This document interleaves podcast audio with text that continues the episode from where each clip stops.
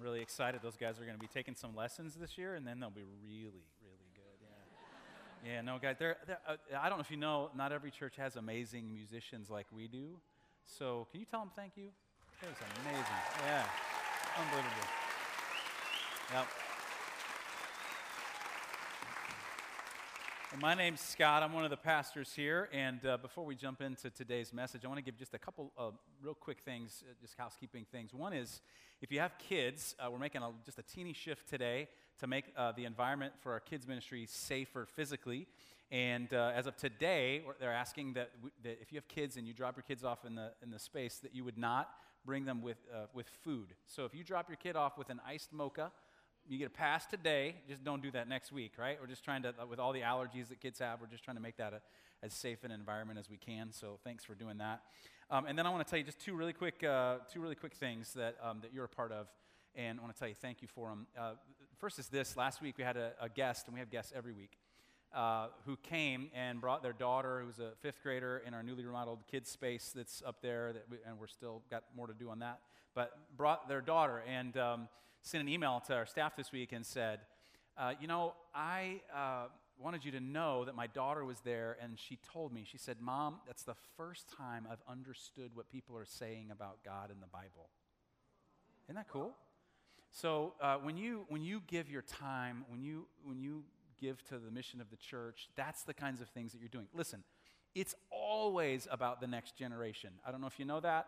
I don't care if you're 80 or if you're eight, it's always about the next generation. And so we're always going to be investing in the next generation. So thank you for doing that. Second thing is this is that uh, next Sunday, this time, uh, there'll be, uh, I don't know, 20, 30 people from real life, along with, uh, I think, 1,500 or so other runners who will be running the Chicago Marathon for Team World Vision. Team World Vision is one of our partners in, in mission, and they provide clean water for, uh, for kids around the world who don't have access to clean drinking water. And so they're going to be running, and you'll have a chance later today if you want to donate 50, get this, $50 changes a kid's life for the rest of their life and gives them clean drinking water for life. Um, you can make a massive difference. So they're, they're, in, they're in here today, and we're super proud of them. I'm going to have them stand up. They're wearing their jerseys, a lot of them are. Uh, so if you're a Team World Vision runner, would you stand up? Let us cheer you on for a second. Yeah, we're proud of you. There you go. There you go, up in the balcony. Yeah. We're super, we're super proud of you for taking something that you do and making a difference with it in Jesus' name. So thank you so much. You guys can have a, have a seat. Uh, well, today, what I want to do is, uh, as we wrap up this series on a, a, supernatural life, as we're working our way through the Gospel of Matthew in uh, 2016, uh, I want to I want to talk to you about what Jesus says in, in this passage in Matthew chapter 9. And, and it's about this it's that you would not spend your life on the wrong thing. Uh, some of you know that at the close of the service, I go back to my office and, and put my Bible away. And, and uh, at my door, when I walk in, there's a big bucket of marbles. And a couple years ago, I, I, used this illustration. I went and bought marbles, uh, one for every week that the actuarial table said that I had left in my life. And uh, so what I do is because my week ends on Sunday, is I when I'm done here, I walk, I get one of those marbles, and then I have another jar on my desk, and I take that marble and I put it in the I put it in that jar, and what I, it's a prayer for me, and I say, okay, God, I've spent this week, I can't get it back. And I, I'm praying that as I've done my best to invest my time, that you do something with it in someone's life. And it's become like a, like a kind of a spiritual discipline for me to do that. Because here's what I've realized you're always spending your life on something. Wouldn't it be a tragedy to get to the end of your life and find out you spent it on the wrong thing? So I want to talk to you about that today, about how to spend your life on the, uh, not spend your life on the wrong thing. Now, who gets, to, who gets to decide what that is? Well, we say that Jesus, Jesus is the judge. In the end, he's going to judge the whole mess. And what we understand is that when you give your life to Jesus, you give up your right to judge things and people, and you even give up your right to say what is and isn't important. And so you say, when you follow Jesus, listen, I'm going to spend my life doing what Jesus says is important. Even if no one understands why or gets it, that's what my life's going to be about.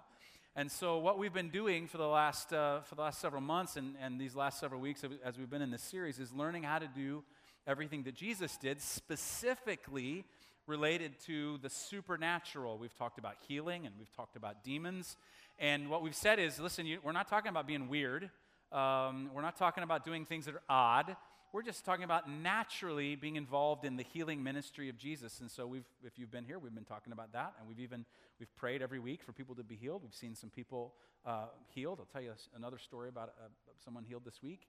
Um, but then we've also talked about deliverance and how that there are, there's a force of evil. There are demons that want to hurt and harm us. And that we, in Jesus' name, can help to deliver people. Uh, and so we've talked about that. I, I know that's stre- this has been a stretching uh, series for many of you, many of us. And uh, we even had on, on this earlier this week, someone came into the office, and I won't go into the details of it, but all the things that the New Testament talks about, how Jesus set people free from evil, um, happened in our office. Um, it was, uh, I'm not going to go into the details because the, the details are irrelevant. What's important is that you know that Jesus set someone free and you can be a part of that. So you're part of the deliverance ministry of Jesus and the healing ministry of Jesus. And, and all we're trying to do is just do what Jesus did, right? That's what it means to follow Jesus. You just do what Jesus did. And, and here's what I know if that, you take what Jesus said to do and you actually put it into practice, it will create every single time you do it a revolution in a good way in your life. I'll give you two examples. Uh, you might say, I'm going to take Jesus at his word that forgiving people is better. And so you decide that anytime anyone hurts you or does something that you disagree with or don't like or is offensive to you, you're just going to out of the gate forgive them. So you see someone that says something to you at work and they send you that email, like, or someone in your household, or someone posts something on Facebook, you're not going to get mad. You're not going to retaliate. What you've decided to do is that, okay, I may feel all these things, but my choice is to do what Jesus said is best, and I'm going to forgive. I promise you, if you do that, it will be a revolution in your life. Because whenever you put into practice anything that Jesus said to do, always results in a revolution in your life. Let's just say you, you took it on you and you said, Well, Jesus says that we're supposed to care for the least of these, the poor, the people who have no, have, uh, who are oppressed, who, are, who have no justice for them. And so you say, I'm going to do something about that. I promise you, if you begin to put that in practice, it will result in a revolution in your life. Same could be true of giving money. You just anytime you put into practice what Jesus said is best, you will always encounter a revolution in your life. Now, if you don't, if you just learn about the things that Jesus said are best, here's what is going to happen in your life. Nothing. Zip. Uh, but when you do it, it's actually, a re- it's actually a revolution. And when you learn about what Jesus did and you don't apply it, that's not following Jesus. That's becoming a student of ancient documents. Now, there's nothing wrong with that. You can get a, go get a degree in that. Congratulations. But what Jesus said, it's even worse than that. He said, when you hear, Jesus said in Matthew 7, when you hear the words that I say and you don't put them into practice, you're like a man who went and built the foundation of his house on sand. And when the rains come and when the winds come, in other words, Jesus says, when the storms of life come, and they're coming, your house will fall over because you will have no foundation. So we're, we're saying, okay, we want to spend our life on the things that Jesus says is important, and we want to do the things that Jesus said that we can do, including the supernatural. So here's the thing that Jesus says as he sums up this whole section on, on, on the supernatural is what Jesus wants us to spend our life on is on the harvest. I want to read that. Uh, read, I want us to read together that passage of Scripture again. We're going to put it on the screen for you. I'd like for you, with a full voice, the 9 o'clock was just like, so we're not going to do that. So you're going to, with a loud voice, we're going to read this out loud together. You ready? Here we go. Matthew 9, uh, verse 35. Jesus went through all the towns and villages, teaching in their synagogues, proclaiming the good news of the kingdom, and healing every disease and sickness when he saw the crowds, he had compassion on them because they were harassed and helpless, like sheep without a shepherd. Then he said to his disciples, The harvest is plentiful, but the workers are few. Ask the Lord of the harvest, therefore, to send out workers into his harvest field. Now, here's what I know about the harvest. Mike mentioned that. We didn't even plan talking about that, but he mentioned how he grew up around farms. The harvest is the point of the farm. Uh, that's why on a farm you're going to find buildings and outbuildings and barns. That's why there are silos. That's why uh, there are combines and tractors and John Deeres and internationals and Kate. All those things exist. Well, that's why there's even a farmer uh, they, all of those things are there uh, for the harvest. And if you wanted to, if you wanted to ruin a farmer, what you could do is ruin the harvest. Because here's what a farmer's whole life is targeted in on. His whole his whole life is targeted in on the harvest. It's, it determines what time he gets up in the morning, and it's usually a he. I'm not being sexist. You know, I mean, there are some women farmers, right? More power to you. It's why, uh, why he spends the money, why she spends the money that they do, uh, because they're focused on the harvest. It's why uh, they spend their time the way that they do. I had uh, my mom grew up on a farm in southeastern Arkansas, and where they raise rice, rice, and beans and soybeans. And uh, I used to go visit because my uh, mom's other sister and her husband took over her, her dad's farm there in southeast Arkansas. And uh, I remember I would go and we would be ready to go into town to do something because when you live in the country, you go into town. It's great. And so uh, we'd go into town and Uncle Caleb would say, You know, I can't because I got to go do the, and he would list some chore he had to go do. All of his time was determined by the harvest. It determined what hobbies that, he, that a farmer has. I guarantee you, there are not farmers who travel every other weekend. There's nothing wrong with traveling every other week, but they say the harvest is too important to go do that, so they don't go do that. Everything that they do is dictated by the harvest. And, and now here's the worst possible thing that could happen to a farmer have no harvest. Now, it'd be a dumb farmer who spent their time on something that didn't increase the, har- uh, the harvest. So it'd be a dumb farmer who built a bigger barn when they didn't need to. But it'd also be a dumb farmer who didn't build a bigger barn when he did need to, so he could store more grain. It'd be a dumb farmer who went out and bought a, a $250,000 uh, a tractor. My, my wife's dad, for 30 years, worked for John Deere, building big, huge tractors. And the last time we were back at uh, her, her um, hometown, we went to the, the museum there, and um, they show all the tractors from John Deere, and you can see all the things. And then they, they have the one that just came out. I mean, you go up in the tractor, and um, it's got a DVD player, it's got a fridge, it's got a GPS. I'm not kidding about it. Like they literally push a button, boop, and they turn on Netflix, right? it's like what, what happens in the, in the thing. It's amazing. Uh, but, the, the, but if that farmer said, I'm going to go buy that just because, well, that'd be a dumb farmer. But by the same token, if that farmer realized that the yield of his harvest could go up because he's got a better, better equipment, then he'd be a dumb farmer not to make that investment, right? Because they make all of their decisions on how it affects the harvest. They don't want to spend their time on the wrong things. Now, this is what Jesus says right here. He says that it's the same for you and me, except he says that the harvest is different. The harvest is people. And the worst possible thing that could happen to you and I as followers of Jesus, or could happen to any church, is that there wouldn't be a harvest, right? They would spend our time on the wrong things and there'd be no harvest of people. There'd be none of that. Because here's what the church is the church is a farming family who uses barns and tractors and tools for the sake of the harvest. That's why we do everything that we do, for the sake of the harvest. Now, Jesus says that the harvest is people, and this is how he understands that people struggle in their life. He said uh, he would see the people and he would say they were harassed and they were helpless. Uh, the word there means that they were torn or they were thrown down. In other words, they've had things happen to them in their life in the past that they've never gotten over. Either things happened to them or choices that they made, and they're still defining and driving their motives and their behaviors in a sense that they're all torn up on the inside. And so they pretend sometimes, or they hide, or they cover, or they shiver, or they're alone, or they're addicted, or something's going on. And the reason is they're harassed and helpless. They don't know what to do. And so Jesus uses this metaphor. He says they're like sheep without a shepherd. Now, we don't, we don't have sheep. Uh, we don't have shepherds, but the idea is that if you don't have a shepherd, you're in danger of getting attacked by wild animals, or a sheep can just wander off and be lost. Maybe a better for, metaphor for us might be um, a child whose parents have abandoned them. Uh, when my, uh, my youngest, my middle son, Corbin, was uh, a toddler, um, one Sunday afternoon, my wife and I decided to go to a festival. Uh, it was a food festival. I love food, and I love ethnic food, and this was an ethnic food festival, so it's like I was in heaven. And so um, I'm a little focused on the food. And uh, my older, our older son went with some friends for the afternoon to play.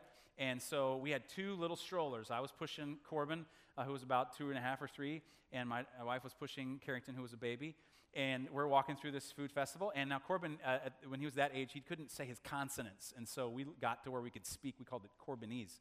And he would say, I, uh, oh, oh, which would be, I want to go to the store. And he would say things, you know, like to people, he'd go, ow, ow, ow, ow, ow. You know, we, they would look at us like, what? And he wants to get down right now. And so, uh, so, so we're, we're driving, we're going through the thing, and he turns to me a couple times. He's all buckled in like you're supposed to do. A good parent does when you, you, tra- you, you trap them in the, the seat, right, so they can't get out. And he's buckled in right there, and he turns around sticks his head like kids do, and he says, I, yeah, which I knew meant I want to get out. And I said, no, buddy, we're, we're riding this. Uh, I want to get out. And so I realized he's going to be there for a long time. So I, I unbuckle and I let him out. I walk, he walks around for a minute and he gets back in. And then guess who forgot to buckle him back in? Right? You know where this story's going.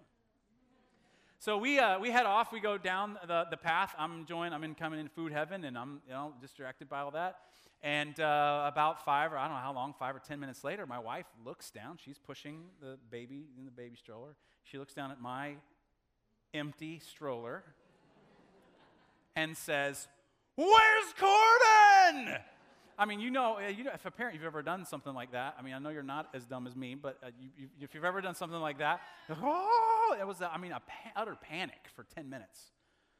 But when he came back to us, I've, I still to this day have never been hugged that tightly by one of my kids. Because he felt in his body like he was abandoned. Right? Here's what Jesus is saying. This is how people are feeling all the time. They, they, don't, they, they put on the face because they're an adult, right? I got an adult up. But they inside, they're like, I just feel abandoned. I just feel, I don't know what to do. I'm harassed and I'm helpless. I don't know what to do. I don't know where to go. Jesus says this is the majority of human beings. And so Jesus had compassion on them. And he said, Now listen, when you're thinking in the way I think about things, that's what I call the harvest. And there's plenty of people that are in that scenario. But, Jesus said, the workers that will go collect that harvest, the farmers who will work the farm, they're few. So you got to ask the Lord of the harvest then to send workers into the harvest field. So, so we have to do what Jesus did in order to get the harvest. So, what did Jesus do? I want to talk to you about that real, real briefly, and then I want to tell you something that we're doing as a church to prepare uh, to collect the harvest. Here's what Jesus did I'll, I'll call them uh, the actions of, of a spiritual harvest.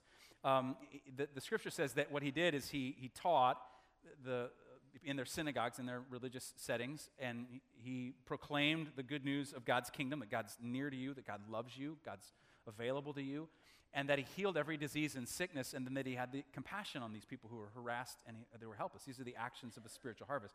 I think a, a better way just to, is to simply say these words like this is that the actions of spiritual harvest are you show, you tell, you heal, and you feel. You show, you tell, you heal, and you feel. Here's what Jesus did uh, when he show. He taught. Well, we think about teaching as passing on information. When Jesus taught, he was passing on how to do something. He was passing on his life and saying, This is how you do this. And what I've found is that whenever you're doing anything, you can teach anybody. My eight year old Corbin now uh, teaches me things all the time. And the reason he t- can teach me things is because he's doing them. Dad, I do this, and this is how I do it. This is how you can do it. An eight year old can teach something because he's doing it. And so Jesus was doing the stuff, right? He's going out, he's healing the sick, he's forgiving people. he's like, This is how you live the kind of life that I, I'm going to show you how to do it my experience has been that for many Christians, the reason they're afraid to show someone else how to do what Jesus did is because they're not actually doing it, because you can't teach something you're not doing. That doesn't mean you have to do it perfectly. It just means that you pass on what you know. So you might be learning how to forgive, and you find someone in a conversation, a friend at work, or someone that you uh, are close to, and they're talking about how mad they are at somebody, and you just say, hey, listen, this is what I'm learning. I, I figured out that I'm going to just choose to forgive somebody. And I figured out that when I don't forgive, I get bitter. And it's like I take a poison pill waiting for the other person to die. And I've decided not to do that. Maybe you could try that too and just forgive them and let them, let them not take up rent space in your head. You don't have to all that figured out. You just help you show them what you're doing. Because see, this is the whole thing is an apprenticeship model, right? This is a whole our whole culture is built on apprenticeship around here, right? You learn how to do someone, someone shows you how to do it, and you end up being a master of it. So, one, of the things Jesus did, he just showed people how to live a different way. But then what he also did is he told people uh, about the kingdom of God. He told people what God has done. Now, this, what this means is that at some point you're going to have to use your words and tell someone what God has done for you. Have you ever heard of an elevator speech? They talk about this in marketing or in sales. They say that if you're in, if you were to get in the elevator with the, with a decision maker on the thing you need a decision made, you need to have a, a, what you would say to that person in the ride from the floor they're on to the floor they get off. Like you have 30 seconds.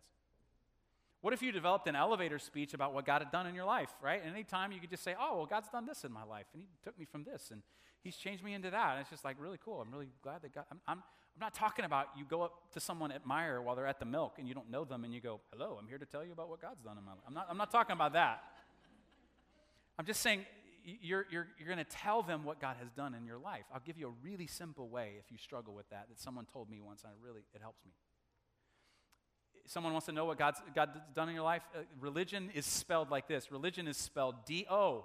Do. It's what you do to earn God's love and favor. And many people think that's what God's all about. You got to do something. Christianity, the message of Jesus, is spelled like this D O N E. It's what God has done for you. You don't have anything way to earn God's love, it's already done for you. I mean, it's a real simple way. You know, it doesn't be complicated. You just tell someone about the good news of God's kingdom. You see, this is show and tell. Remember that in elementary school, show and tell? You'd bring the thing in and you'd show it, and then you tell about it, right? It's like not complicated. It's that simple. And then Jesus would heal the sick. Now, we've been talking about that. We've been talking about praying for the sick, and I hope you'll do what I've been on the journey of for the last eight years and saying, you know what? I could be part of that supernatural ministry of Jesus, not in a weird way, not in a way that makes people uncomfortable, not where I have to wear a white suit and have weird hair and be on television at late at night, but just naturally pray for someone. Rich Evans, who's our family ministry pastor, was at the gym this week, and just the guy he was building a relationship with was talking about his shoulder. And like when you go to the gym, guys would be like, "Oh, it hurt my shoulder," and his guy's shoulder got hurt. And Rich, just in the context of their relationship, because he said that, he said, "Hey, you know what? I uh, I know this might be weird, but I, I pray for people when they're hurting. Would it be okay if I prayed for your shoulder?" And he just very simply asked God to heal the guy's shoulder. The next day, came back to the gym, and the guy went to him and he said, Hey, I don't know what you did, but I haven't been able to do a, bench press with much weight for months, and all of a sudden I can. Now, you may go, well, that's a preacher story. No, I'm just telling you, that's what happened. Right? That's like actually what happened.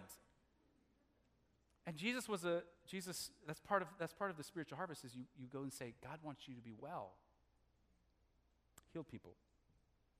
Um, then this is the last one, though, is that you have to have this one or you'll never be part of the spiritual harvest, and you, I promise you'll spend your life on the wrong thing. This is the key.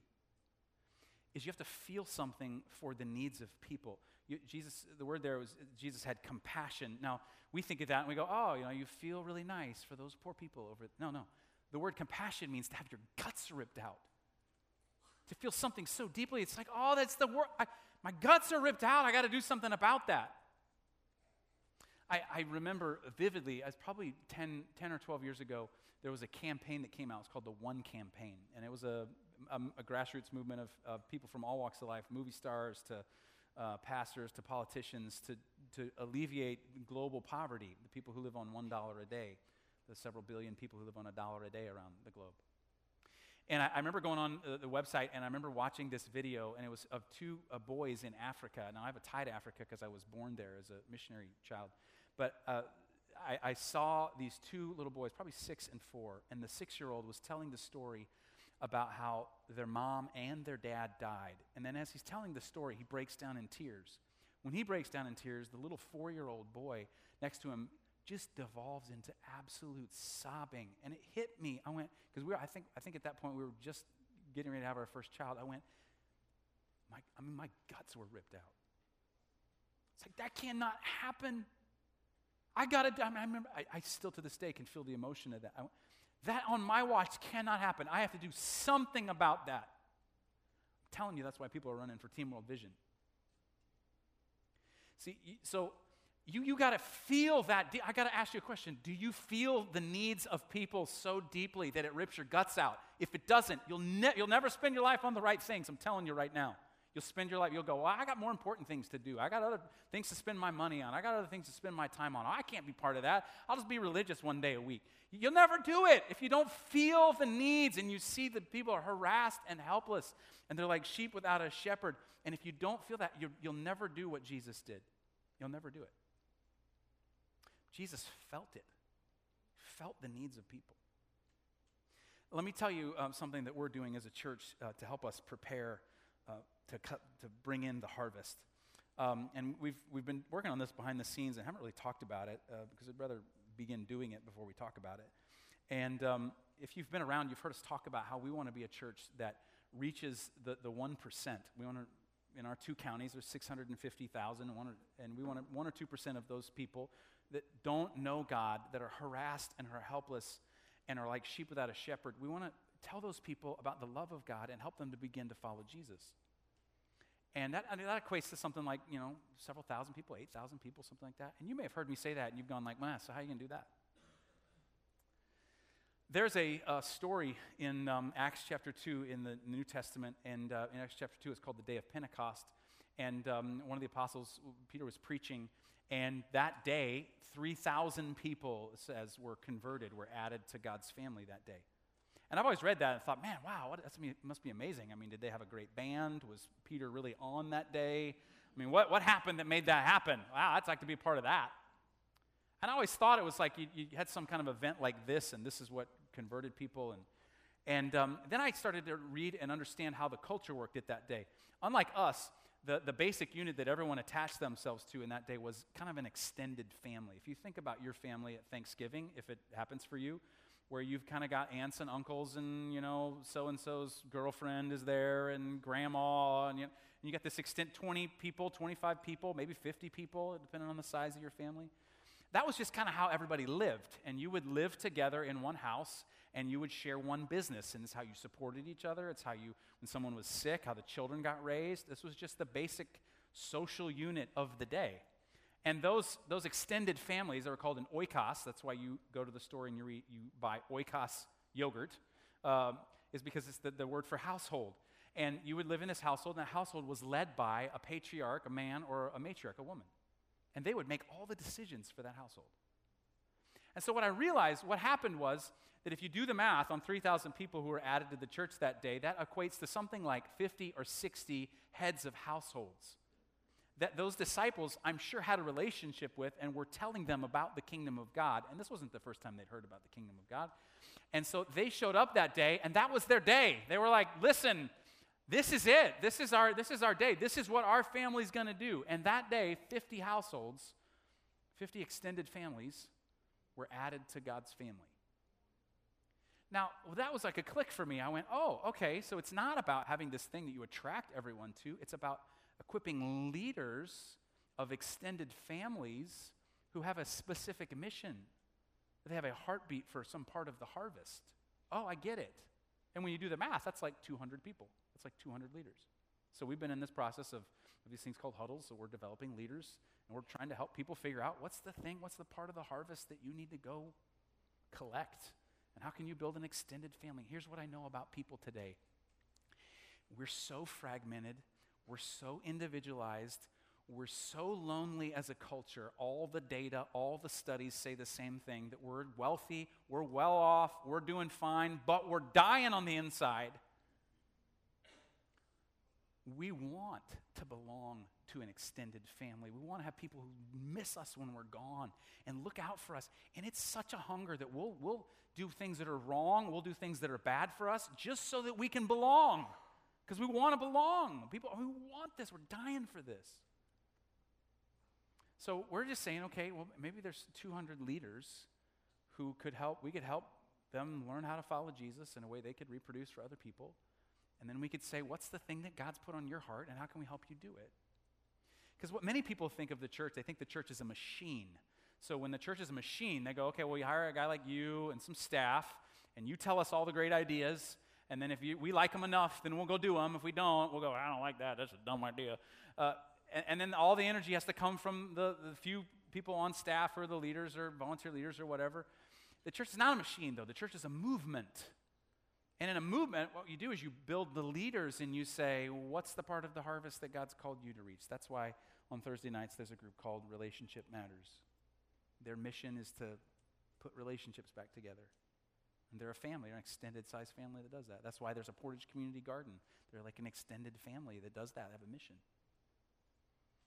But listen, the harvest is ripe right? Drive, drive around the fields and you see the harvest is ripe. It's there, it's waiting. There are people who are harassed. There are people who are helpless. There are people who are like sheep without a shepherd. There are people who've been abandoned, who are orphans. And they need someone who will come and say, I can show you how. Let me tell you what God's done. you know, God wants you well You know, and you feel it in your bones and you say i've got to do something not on my watch on my watch these people are not going to they're not to just drift off into eternity with not, without knowing that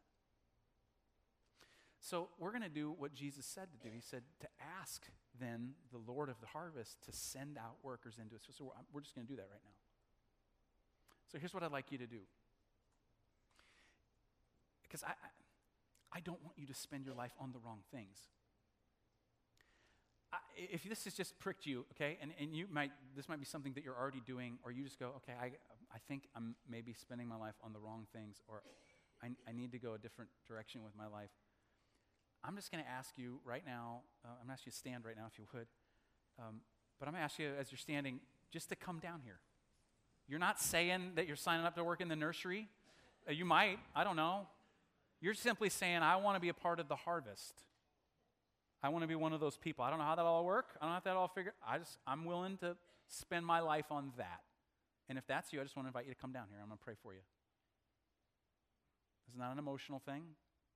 This is just a thing where you say, I want to be about that. And we're going to pray. You might be scared. That's okay. Invite you to come down.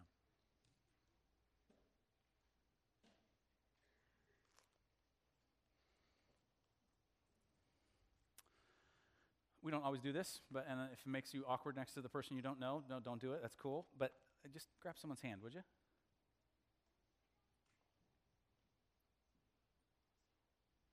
Let me pray for us, okay?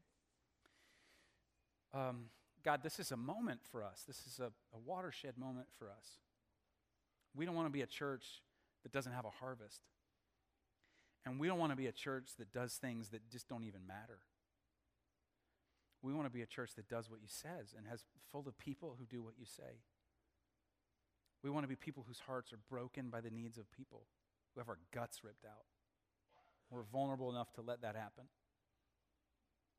So, God, I pray uh, today for these people who've, who've come forward, who want to be a part of the harvest. They want to spend their life on the right things. As they go to sleep every night this week, I pray you'd plant in them dreams and visions about how you want to use their life, of the specific harvest that, that you have for them to bring in, names of people, situations, networks they're a part of. Lord, I pray that as they wake up in the morning, that they would wake up with a sense that. Uh, that their life is about something now. That they can go through the rest of their life not just being religious every now and again, but really being a part of your harvest. Lord, I pray for the people who aren't standing here uh, that you love so much, and for the people person who's standing there was too scared, they didn't know what it means, or they're not sure what they're committing to. They just God help them to see th- that always we stand in front of you, always we make our choices in front of you, always we stand under your love and your care. So, God, now take us and uh, turn us into a bunch of workers who collect the harvest, who show, who tell, who heal, who feel. We pray this in your Son's name, and all of God's people said, Amen. You're sent out to love God, love people, serve the world. Hug, hug somebody, tell me you love them. See ya.